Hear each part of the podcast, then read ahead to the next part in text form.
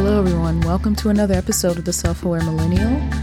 If you're just joining for the first time, I am your host, J.Mix.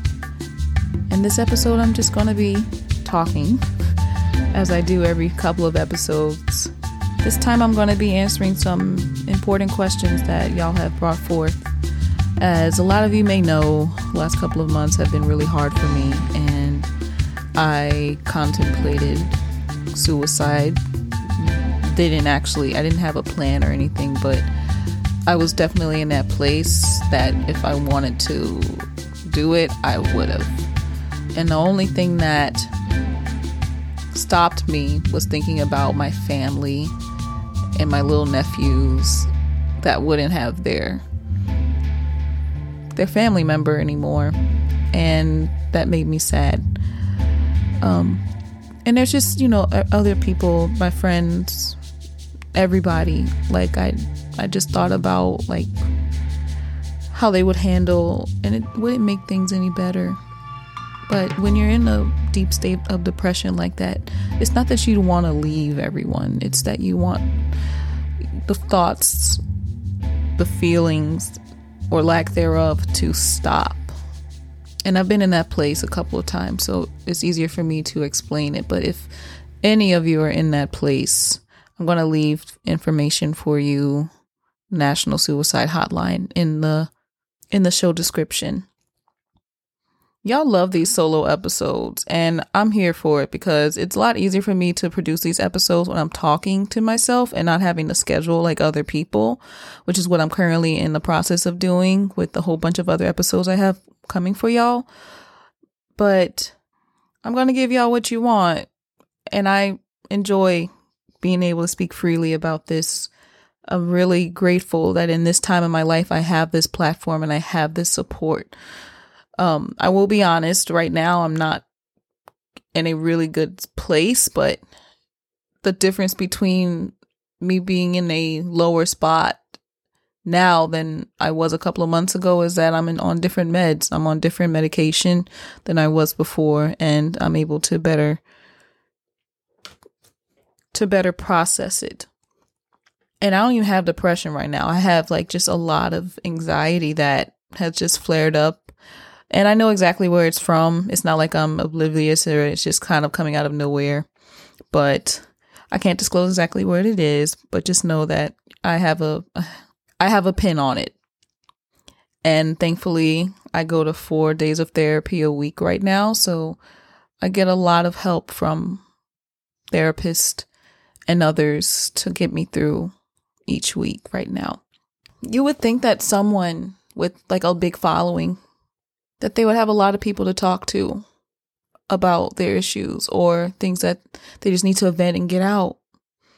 And I'm currently in that spot. Not that I say I have a big following or anything, but even with the following that I do have, is like in this current moment, like I just I feel like I want to talk to someone. And I don't have anyone when I know that's not true. It's I think it's also because of my specific situation I feel like I can't just talk to anyone about it. So the pool of people that I'm allowed to or that I feel comfortable speaking with is just very small. This will be a short episode because I only have a couple of questions, but I wanted to make sure that I answered them. Um, I last week kind of revealed some things about just, you know, my family history, there's a family history, at least in my family, of suicide. Um, rest in peace to my uncle Jeffrey. I never got a chance to meet him.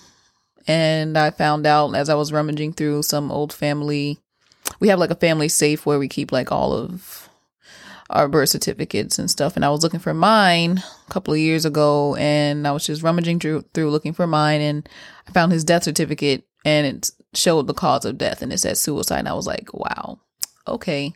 Was never told this. Family never let me know about this. Um, but they did say all the like great things about him that I wish I could have like experienced my for myself. But anyway, um, I wanted to just quickly answer some questions about mental health and just like contemplating or being in that place of like knowing that you could commit suicide you know what? Now that I'm thinking about it, I probably should have added a trigger warning to the beginning of this, but I figure like with the title, eh, that's a trigger warning in itself. So I had one person that asked me, did the medication contribute to the close call? So if you're just following me for the first time or listening in, the first medication that I was taking for like the last three years was Zoloft. Zoloft is known to elevate your thoughts of suicide while you're just getting on the medication for the first time, which is why they have to monitor you and like you have to be in a safe space so that you don't do that because it that's what can happen. The chemicals are still trying to rummage through your body and like put you in a stable state. But it also happens as you're trying to wean yourself off of it. And I wasn't taking my medication regularly, so I was all over the place a couple of months ago.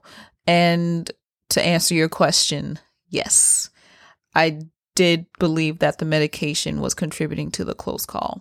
But I'm a kind of person that doesn't like to, how do I put this in the best way?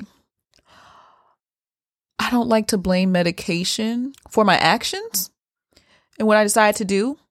Like, I know ultimately, deep down in my head, this is not right. I should not be thinking this. And I know I should give myself forgiveness for it. I literally, all this just goes through my head every single day.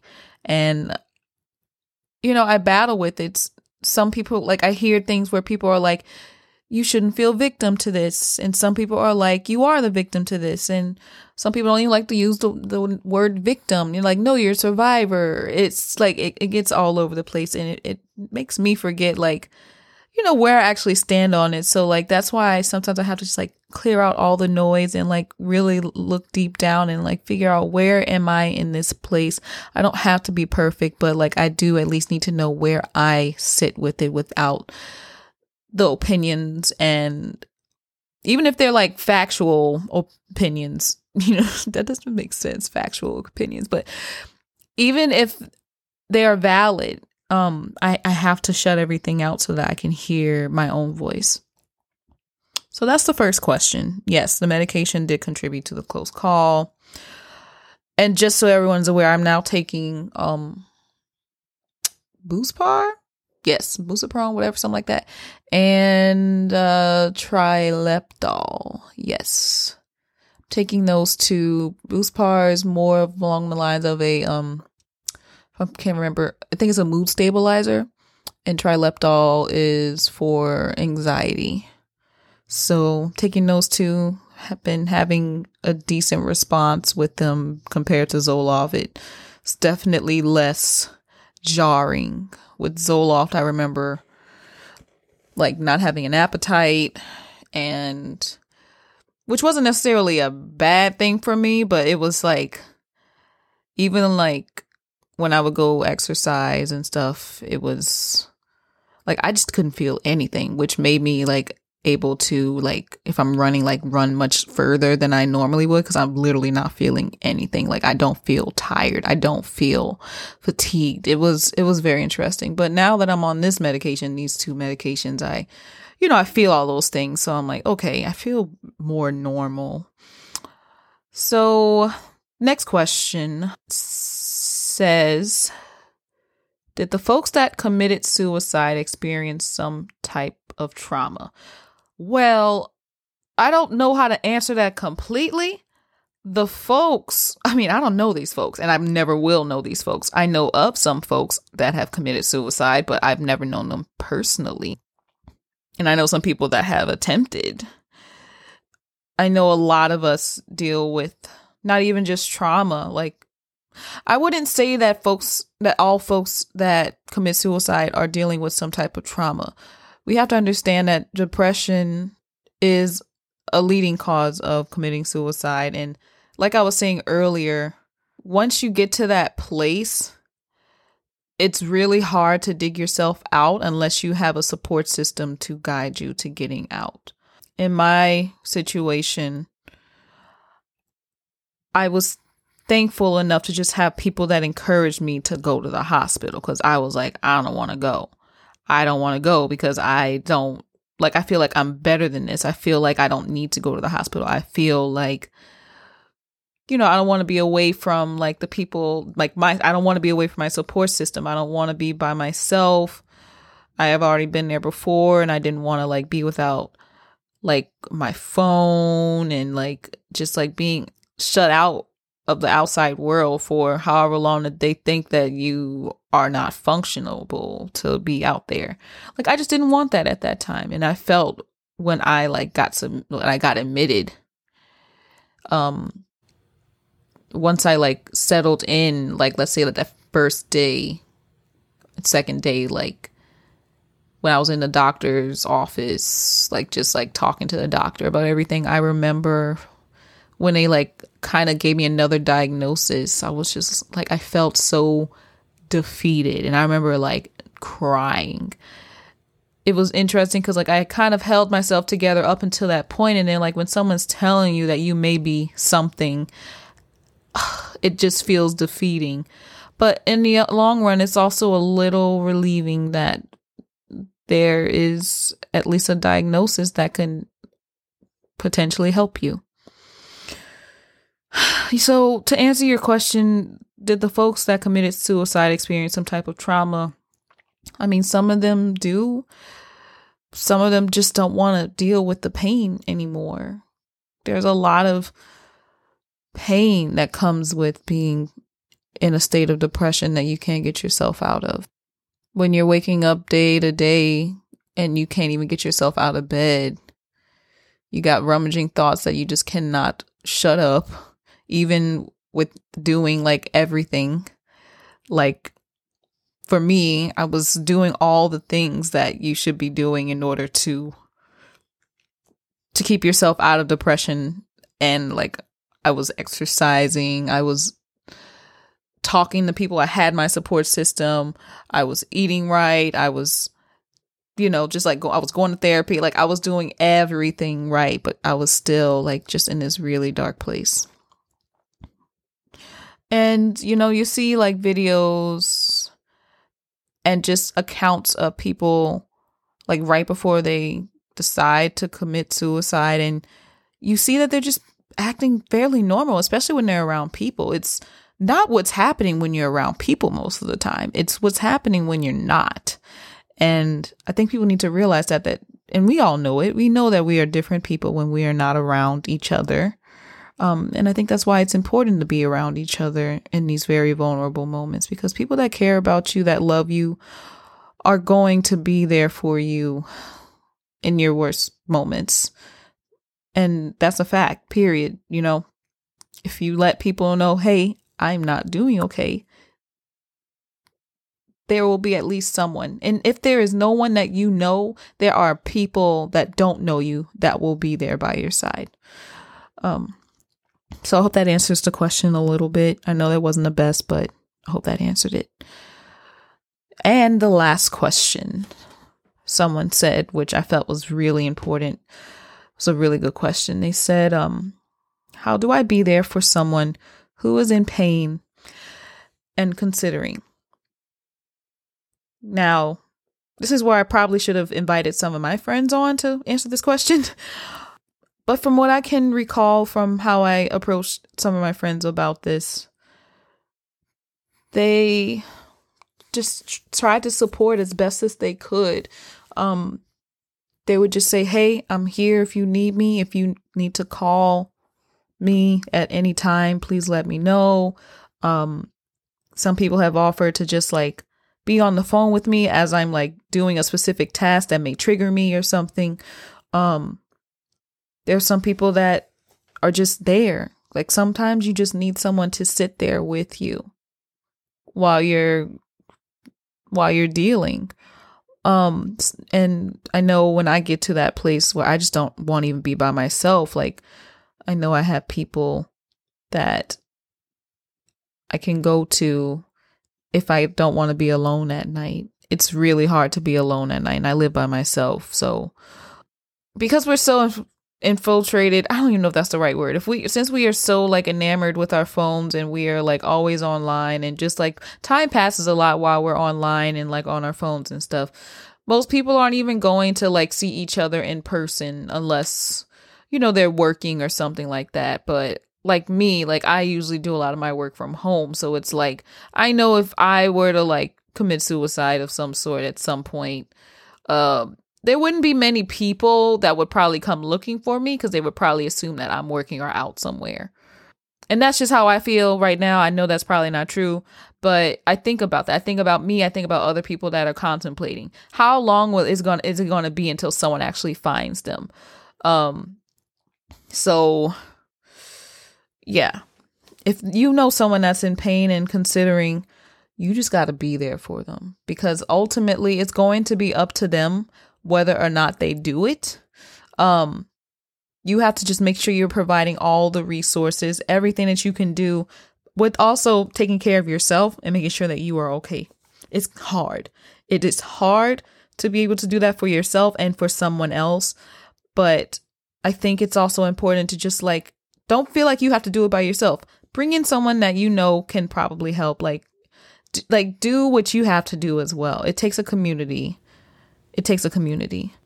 If they start to say anything that you can tell, oh my gosh, like this person is probably going to, you know, do it. So if they have a plan, that's when you know you need to like get them to a hospital of some sort, somebody, so that they don't end up doing it because that's the goal. And just let the professionals take it from there. I will say, as a mental health professional, I'm not. Oh, sorry, I'm not. I'm not a mental health professional. I want to just give a quick shout out to all the mental health professionals out there that are doing this work for like minimal pay.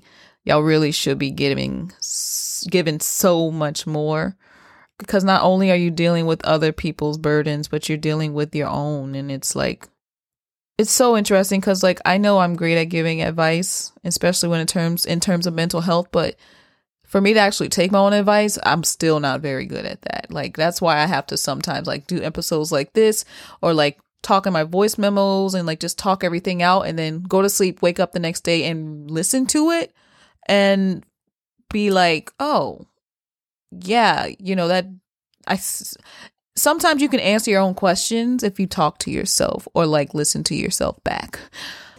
Well, I think that's all the questions that I have. You're only three. And if there are any more that spring up, I'll be very happy to answer them in the next couple of episodes. That is no problem. There's a lot of exciting news coming in the near future that I can't reveal just yet, but it is something that I hope will manifest very well, not just for me, but for everyone within the city.